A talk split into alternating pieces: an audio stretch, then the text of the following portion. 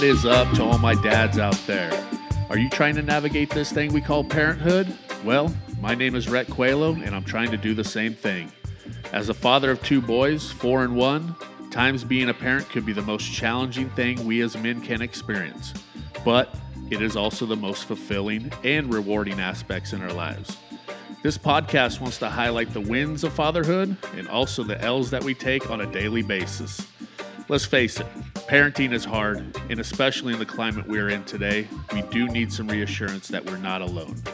Dads Like Us is a safe place where we talk about the all too relatable parenting stories and topics that may help you navigate and be the best dad possible. We want to bring you interviews from well respected dads that we see day in and day out show up for their kids.